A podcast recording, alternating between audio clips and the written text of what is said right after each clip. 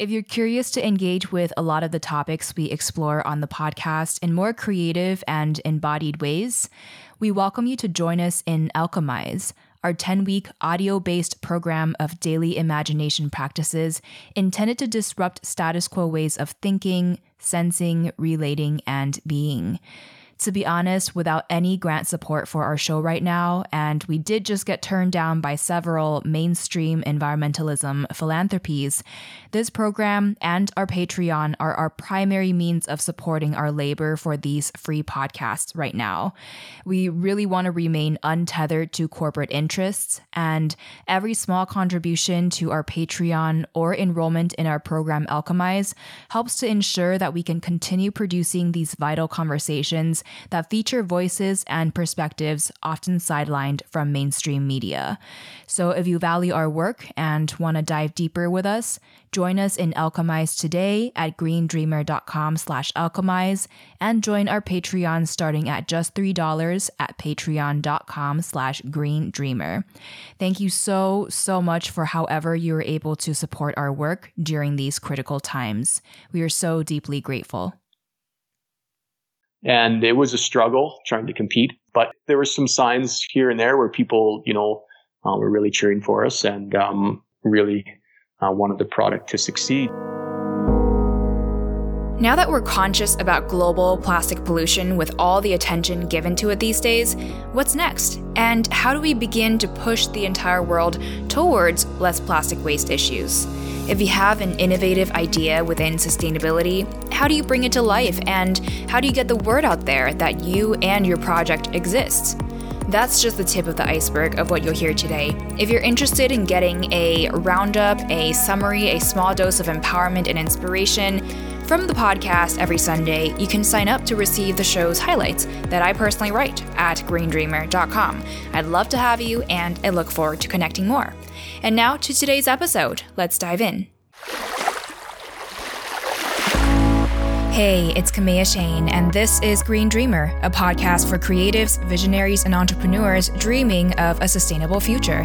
Thank you for bringing your light. If you haven't already, make sure to hit subscribe, and together, let's learn what it takes to thrive in every sense of the word.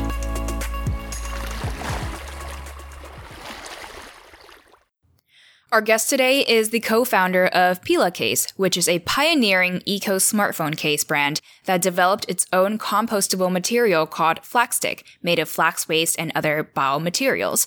I first got my Pela case about three years ago now, and I'm a huge fan myself. If you haven't already heard of the brand, make sure to check it out at pelacase.com. That's P E L A C A S E.com. And so over the past years, I've watched the company grow so quickly, like exponentially in my eyes, and it's super exciting. So I knew I had to bring the brand's co-founder onto the show so we can learn from his expertise together. Green Dreamer, starting off with what got him to care for the health of our environment, here's Jeremy Lang.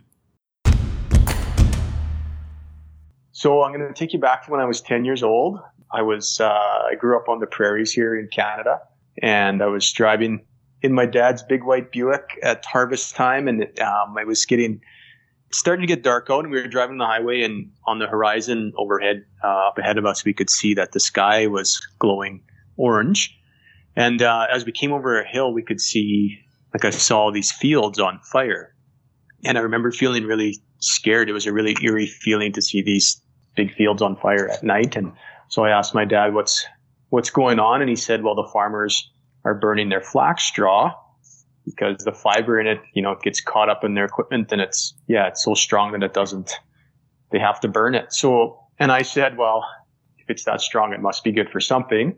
And he said, when you get older, maybe you can think of something. So that was kind of always in the back of my head. So then, uh, you know, I went to university. I have a bachelor of science in agriculture and got into environmental sciences uh, from there as well. And I learned more about flax straw and how in, in Canada we grow the most oilseed flax in the world. So all we care about is really the oil seed or the farmers care about. And they often burn their straw. Whereas in Europe, they grow the flax straw for the straw itself, for the fiber in the straw to make linen and other things. So, um, so mummies were wrapped in linen and, and, uh, linen was made from flax straw fiber. So that was kind of always in the back of my head. I wanted to find another use for the straw so farmers, you know, didn't have to waste it and so they could find a market for it. And then, um, fast forward to well, 2009, Christmas of 2009, my wife and I were on vacation in Kauai and our son, uh, was a year and a half at the time and we're digging on in the sand on this secluded beach and there were pieces of plastic like everywhere as we were digging. And I remember feeling really sick about it almost like, you know, when you see someone litter, like that type of feeling. And, you know, that it really bothered me when we grew up. We did a lot of camping growing up and my dad always taught us to leave the campsite cleaner than when you found it. And, uh, that's kind of a value that was stuck in my head as well. So anyway, I found out, I wanted to find out where that garbage was coming from when I found out about, about the Pacific Gyre and how, you know, the ocean collects there in the Pacific and it washes up on the beaches in Hawaii. And, um, and then I found out more about just plastic in general, how every piece of plastic that's ever been made still exists today and how, um, you know, how linear that is and how unnatural that is uh, and scary and how, you know, less than, I think it's less than 10% of all plastic actually ends up getting recycled. So then it led me to lead to look for some different type of options for plastics. And that's when I found out more about biopolymers that were you know, based more on uh, renewable resources versus versus non-renewable resources like conventional plastic. And yeah, so and at the time the biopolymers were quite brittle, so they are used mostly for single-use items like utensils. So I knew flax fiber was strong, and and um, so I thought, well, what if I combine the flax fiber with the biopolymers? Maybe we can make a stronger product, and we can create more consumer products more sustainably. So so that's uh, kind of got me to do some research at the University of Saskatchewan here, where I'm from, and and then yeah, I just wanted a very simple product to to get out there, and and um, the phone case, just the idea of first of all the amount of phone cases in the world, and then um, the other thing that really bothered me was that you know the average person keeps their phone for I think it's 18 to 24 months, yet the plastic case, the conventional plastic case that we use to protect it is made from a non-renewable resource and it'll last for hundreds or thousands of years and probably won't end up getting recycled. It'll probably end up in the garbage. So that just seemed a little bit ridiculous to me. So yeah, that's why the phone case was a nice fit. So that's what led me uh, to creating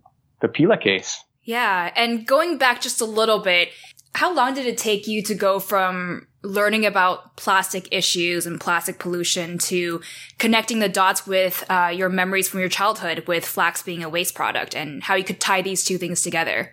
Not that long. I think within a year, uh, I was doing the research, and then in uh, 2011 is when I had the very first prototype of the phone case. It was for the iPhone 4, actually. And what what did this process look like in developing this material that didn't previously exist? Like, how did it go from being in your head to being a real life product? So we took, um, we would get the base biopolymer from different, there are various manufacturers of it, and it would come in different forms. And then I would take uh, the flax straw material and, and uh, in different forms as well, and do different testing on it, and, and mix it all together and to figure out what the best combination was and percentage, you know, how much flax we could actually use and that type of thing. So it was a lot of trial and error for the initial uh, research and development until we got the uh, the formula down. And this is kind of going on a little tangent, but when I eat out, I often see disposable bioplastic cups that will say they're compostable in special facilities. What does that really mean? And what's the difference between that and items that we can compost in our backyards, like Flaxstic? to be clear, we're still learning as we go. we're not perfect, but we're still learning. Um, the there are um, different certifications. So some are some items are certified compostable in an industrial composter. So um, like most larger cities would have that, and then some are certified also to be uh, to break down in backyard compost. So our phone case is certified for both the Pela case, but um, the main the main end use for ours would, the best one would be uh, in the backyard compost. Or even better, it's um, if you don't have one of those, we are uh, bringing in a, a, program into place called the Pela Product Cycle, where we will take your own your old case back if you don't have a composter, and we will grind it up and turn it into another product the, all the energy that went into that first one. If we can still make more things out of it, we see, um, you know, that as a sustainable step um, to create new products with. Or if we don't have anything to make it, then we can compost it uh, here. So you had Flaxstic ready. You co-founded Case with your business partner Matt. What's been the hardest part in bringing Case to life? The hardest part um, has been the marketing. So I was doing it on my own actually for the first well, five years, um, working as a full-time environmental consultant. That was my my day job, and then just trying to sell the cases and uh, you know make the product in the evenings. And it was a struggle trying to compete. But you know, we'd get there were some signs here and there where people you know uh, were really cheering for us and um, really uh, wanted the product to succeed. So I ended up running into Matt at an entrepreneur event, and um, he's an e-commerce guy and really knows how to market it. And he, he has, uh, he, um, you know, grew up in in northern Canada as well, north of Toronto there, and is uh, has the outdoor living and sustainable goals, same ones that we have. So it was a really great fit, and he really helped us to find our audience. Um, we hired another team member, Santa, and, and just uh, really started to market it online. And um, yeah, found found our found our audience, which has really helped things to take off. What do you think has been key to this marketing strategy that you put into place? Well, I think one of the keys is we we we always wanted to have uh, you know put some emotion behind your case, and it's not just a case that you buy. It's it it has a mission behind it, and it stands for more, and and that's what we're starting to see more of. When I guess when when we first when people started taking pictures of their phone uh, with a Pila case on it and sending it back to us. Uh, you know that they're proud of it and and um, proud of the steps that they were taking to become you know more sustainable. That was that was really cool. So it's the emotion behind it and the story behind it, and, and it's part of a bigger mission to you know reduce waste and just make things smarter, trying to make things a little bit better. That's what we're trying to do. Yeah. And how do you think you were able to touch on people's emotions, like in your messaging, in your um, content and everything that you're putting out on social media and elsewhere? We're still uh, refining that, but a lot of it is, well, there's a few things. One, there's an education piece behind it. You know, we're, like I said, we're all learning as we go. And, and, um, I think the, the main thing is just plastics in the news.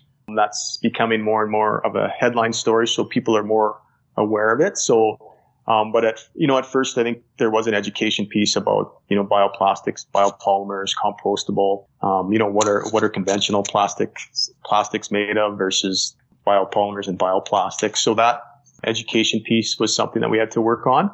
And, um, yeah, those were probably the main things. And then just the other things, just to, you know, we wanted to make sure that it wasn't uh, a green or an eco-friendly product that didn't function well we wanted to make sure number one, it was designed really well and protected your phone and felt really great and had a, you know, uh, a message behind it, but also, but also was eco-friendly. So that's kind of the, the secondary thing. So. Yeah, I've been using Pela Case ever since like three years ago when I first discovered you guys. So I can testify to the fact that it's totally, it's just, it protects my phone really well and it has that piece in place. And that's what people look for for a phone case. It's like, first of all, it has to perform well. Yes, exactly. That was, um, yeah, something like the design was very important to us as a starting point. And, um, I think we got it. The other thing, you know, a lot of questions we get is about protection and, and we are doing more, uh, protection, uh, testing or military grade testing like some of the other uh, cases do. We're, we're doing more of that uh, this year here, but we're also going to implement a protection guarantee. So, you know, if your phone face cracks with your Pela case on it, we'll pay for the repair. That's how confident we are in it. We've had a lot of people drop their cases. I've dropped mine numerous times and, um, you know, it, it, often bounces with, with no, no damage to the phone. So we're really excited about that part of it. And the other question we get asked a lot about is, um, will it uh, break down in your pocket. And um, no, it won't. It only breaks down when it's in a composting environment. So, you know, when it has the right moisture and temperature and micro microorganisms um, to break it down. So you've been able to really address most people's initial concerns with having a biodegradable case. Exactly. Yes. Well, I feel like since three years ago when I first started using Pela, I've seen you guys grow really quickly, even though I don't know, maybe for you it doesn't feel like that, but I feel like it's gained traction so quickly. What do you think other than just, you know, having it be a high performing product and touching upon people's emotions? What else has been key to you getting the word out there and its growth? Well, I think just finding um, other like-minded communities, like the zero waste community, and um, you know, eco-friendly bloggers. That's what we're really. What's really cool is meeting well people like you and other people who have similar values and are and are doing their thing and who are so supportive. That's just really helped. You know, it's great where we can sometimes highlight their stories as well. It's kind of a we have a common goal and, um, and that's to make things better for the planet or for future generations. So it's really that's one of the side things that um, I think I wasn't expecting when I started a, a, product was the the how many great people we meet from around the world through the product and people who are doing great things. It's just really inspiring and, and really neat to see. Yeah, what's been one of those greatest inspirations for you? Whether it's like another innovation someone else is working on or Oh wow, there are so many. I think that there there are so many innovations. Um, I'm most excited about the community, the network effect, and how it really seems like we can make a difference. Um, you know, all the people who who want to make the change. We now have the the megaphone or the or the way to access pockets of the world or or like-minded people like we never have been able to have that access before. It was only available to you know the big massive corporations who could pay for those their advertising advertising to get in your face. And um, but now uh, the community behind it. Uh, that's the most exciting, inspiring, inspiring part for me is to see how we can connect with people from around the world, and we have similar goals, and and how can we help each other out, and uh, yeah, make things better. I feel like that's the pl- that's the positive side of social media is, you know, with globalization, we're able to connect with like-minded people from around the world. Yes, exactly. And Pela has also Pela, sorry, has also been featured in a lot of major publications. I remember watching a video, I believe from Mashable, that went viral. What did you guys do to make all of these media features possible? We just basically reached out to them, and I think it was because we had had a story that resonated with a lot of people, and you know, a lot of it's timing. But um, yeah, I think that's the biggest thing. Just take the step and um, start contacting people. Yeah. And do you have any tips for maybe people or brands doing amazing things who also want to get more press features? Like, how do you go about crafting your story and making sure that the timing is good? You know, that's a, I think something that, you know, Matt and Santa have done a lot of work on and they're, they're the, they're the, they can certainly answer a lot more on the marketing side of it than I can, but I think it's it's just the the matter of um, just reaching out to people and um, keep keep going until you find that audience. It took us about a year till we found the right audience, and then once we did, things really seemed to snowball from there. Yeah, so just keep trying. Yeah, exactly, exactly.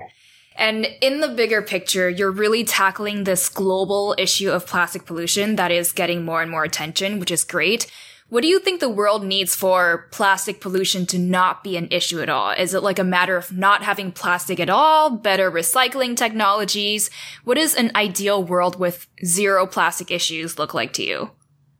One of the things that that I believe will help is if you know because recycling is not always an option, and everyone's you know, and you don't want to throw it in the garbage, but the the idea of companies taking responsibility for their product is something that I think has huge potential. And that's what we're talking about with that Pela product cycle.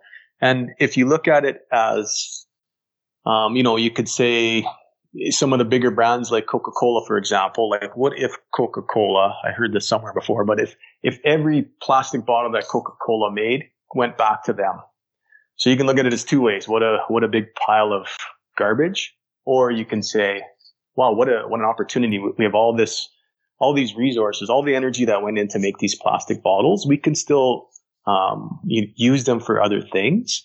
And I think that's one of the things that could make the biggest difference. So that's what we're looking at and, you know, using things more than once. So like I said, if we, for example, we can give the phone case as an example. Like when we're, if you're done with your iPhone 6 case or whatever and you don't know what to do with it, you can send it back to us we will grind it up and turn it into an iPhone 7 case, you know, and then use that energy a second time that was used to make it. And then, you know, ultimately maybe we make a third product and then ultimately it's compostable, goes into the ground, grow more plants, you can create more biopolymers and repeat the cycle over again. So I think that's um, something that we're working on.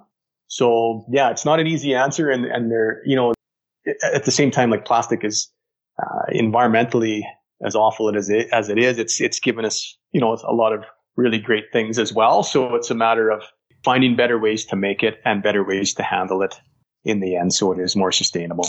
Yeah, and there are issues also with like if a product were made with two different types of plastic, then it might not even be recyclable. But if the yeah. company had to be held responsible for that, they might design no design the product knowing that it's going to come back to them, and they would have to make it easy to be processed when it's disposed of. Yes, for sure. And it's int- we were just at a um, uh, green living trade show on the weekend, and we had people who would buy a, a Pela case, and then they would take their old case off, and they would say, "Okay, what can I do with this, my old case?" But not a Pela case, like a competitor's case. And it, and it was a good question. What what can you do with your old case? And like you just said, a lot of, of those cases can't be recycled. And that's kind of a scary thought. So they're going to end up in the garbage. So, you know, that made us feel better that, hey, you have another option.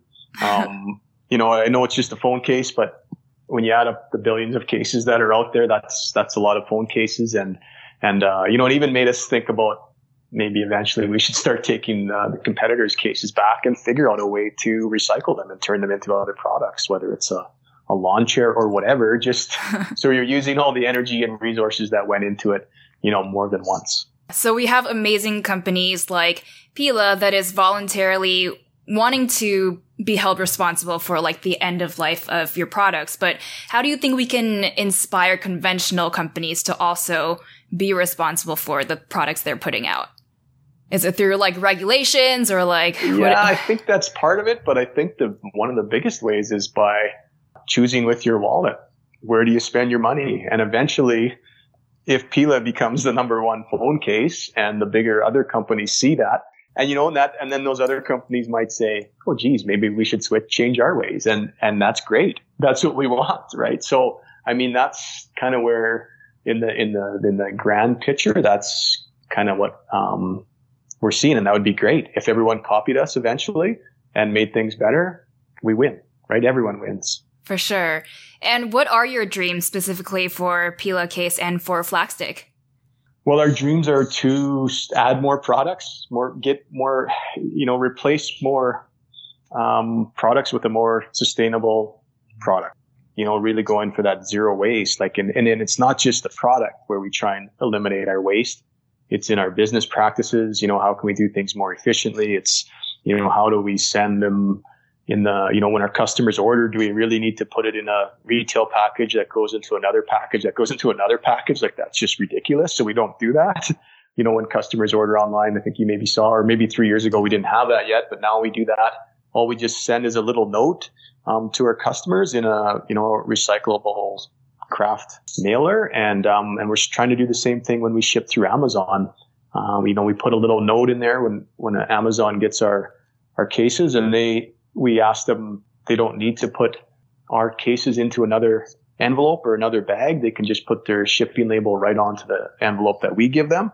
So they're not putting a package inside of a package and they're actually doing it in some cases, which that's really neat to see too. But, you know, and it also, it makes sense to them as a business. They don't want to spend money on extra packaging if they don't have to. So yeah, that's kind of a neat example of, of how these little steps can start to make some changes. For sure. And what are some other products that you envision Flaxstic being able to um, replace as of now, or your next step for it? Yeah, so we're kind of right now we're focusing on anything that you would wear for one to five years.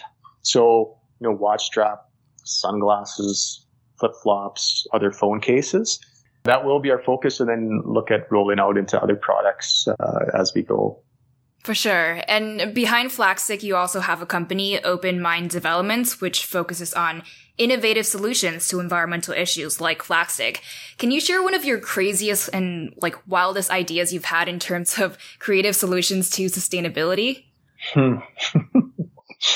um, Yeah, that's you know I think a lot of the things we covered like in here were would be the crazy ideas and um, that are finally starting to uh, to take take hold and and um, you know I remember starting out I'd go to these shows where you try to compete with other the big cases and you'd get uh, laughed at a lot and but I mean, it's started. It's so it's finally, and you know, maybe we were ahead of our time, but I mean, the the um, it's starting to come now, and the wave is is starting to happen. But as far as crazy sustainability ideas, I just really like the idea of closed loop, taking responsibility for the product that you create or any company creates. I think that's um, that could go a long way for sure to helping us make things more sustainably and and really consider the end of life and getting the maximum value out of that product that's produced. Like, can you make more things out of it when it's done? For sure. So it's really reframing the mindset to seeing this as waste, to seeing it as an opportunity. Exactly. Yes. Yeah. Yeah. And where can we go to follow your work to potentially see all of this happen? And where can we follow Pela online? Yeah. So it's pelacase.com and then um, Pela Case on Facebook and on Instagram. Those are our main uh, channels right now. Before we go into our final five tips, I just wanted to say if you know of people also trying to build something to help fight plastic pollution, or a zero waste creative who nerds out on this stuff, please share the episode with them if you think that they'd be interested. Your support really helps the show out, and hopefully it'll provide some inspiration for your friends as well. So thank you if you get a chance to share the episode. And now on to our final five and my key takeaways. Let's power through. What's a publication or a social media you follow for inspiration? I don't have one, but I pretty much just exclusively listen to podcasts and audiobooks. I kind of quit listening to the quit listening to the news years ago, and um, yeah, so that's it's always constantly on in in uh, the vehicle. And do you have a favorite podcast to recommend? Um, well, Tim Ferriss is right up there. I like I really enjoy listening to the guests. Um, those are that would be, and then uh, How I Built This it's another inspirational one for sure. Yeah. What do you say to yourself to stay motivated? Hmm. You know, that's a tricky one, but I, looking at my children, I think that's one of the biggest motivators is to try and uh, set an example for them. So that would probably be number one. Mm-hmm. And what's a must do for your health? I would say just try and sweat even a little bit every day. mm-hmm. What's a simple action we can take this week for our planet's health, other than switching to a Pela case? um, I think a simple action is just to kind of question everything that you see uh, plastic wise, and if, you know, even in a restaurant, if you happen to get, if you ask for a drink, just say no, no straw, please. I don't need a plastic straw, and that's that's a start. And what makes you most hopeful for our planet right now? The way we can uh, connect and engage as a community, a global community. That's the that really inspires me and makes me believe that we can really make change in the world. And what final words of wisdom do you have for us as green dreamers? Just take action. If you have an idea, start. Take a step, make a phone call, talk to someone, and, and try it and keep going. Just take action. Think of one tiny thing you want to do today to work towards one of your goals and do it. I believe you can. I believe in you. Green Dreamer, here are my two takeaways from this conversation. Number one, it's not so much about not producing any waste at all, as it is about designing something, keeping in mind that ideally the waste will be able to biodegrade in natural ecosystems at the end of its life, or be turned again and again into something of value, or both, like what Pela Case is hoping to achieve with its Take Back program. So it's about going more circular rather than linear with our product life cycles. Number two, dare to think outside the box and not follow the status quo. That's where you'll find unique opportunities to take on that will end up with you having unique brand stories to tell as well. Plus, that's how we'll be able to come up with new solutions to our very widespread issues today. it starts with you thinking differently than everybody else. And there, that's a wrap for this episode. You can find the full show notes and sign up for my weekly newsletter at greendreamer.com. Get in touch with me at Kaméa Chayne on Instagram and email me at hello at greendreamer.com with your feedback on how I can improve the show for you, what would help you most, or any takeaways that you want to share with me. And finally, just remember now more than ever, our planet needs your light to thrive. So if you haven't yet, hit subscribe and Green Dreamer. I will catch you later.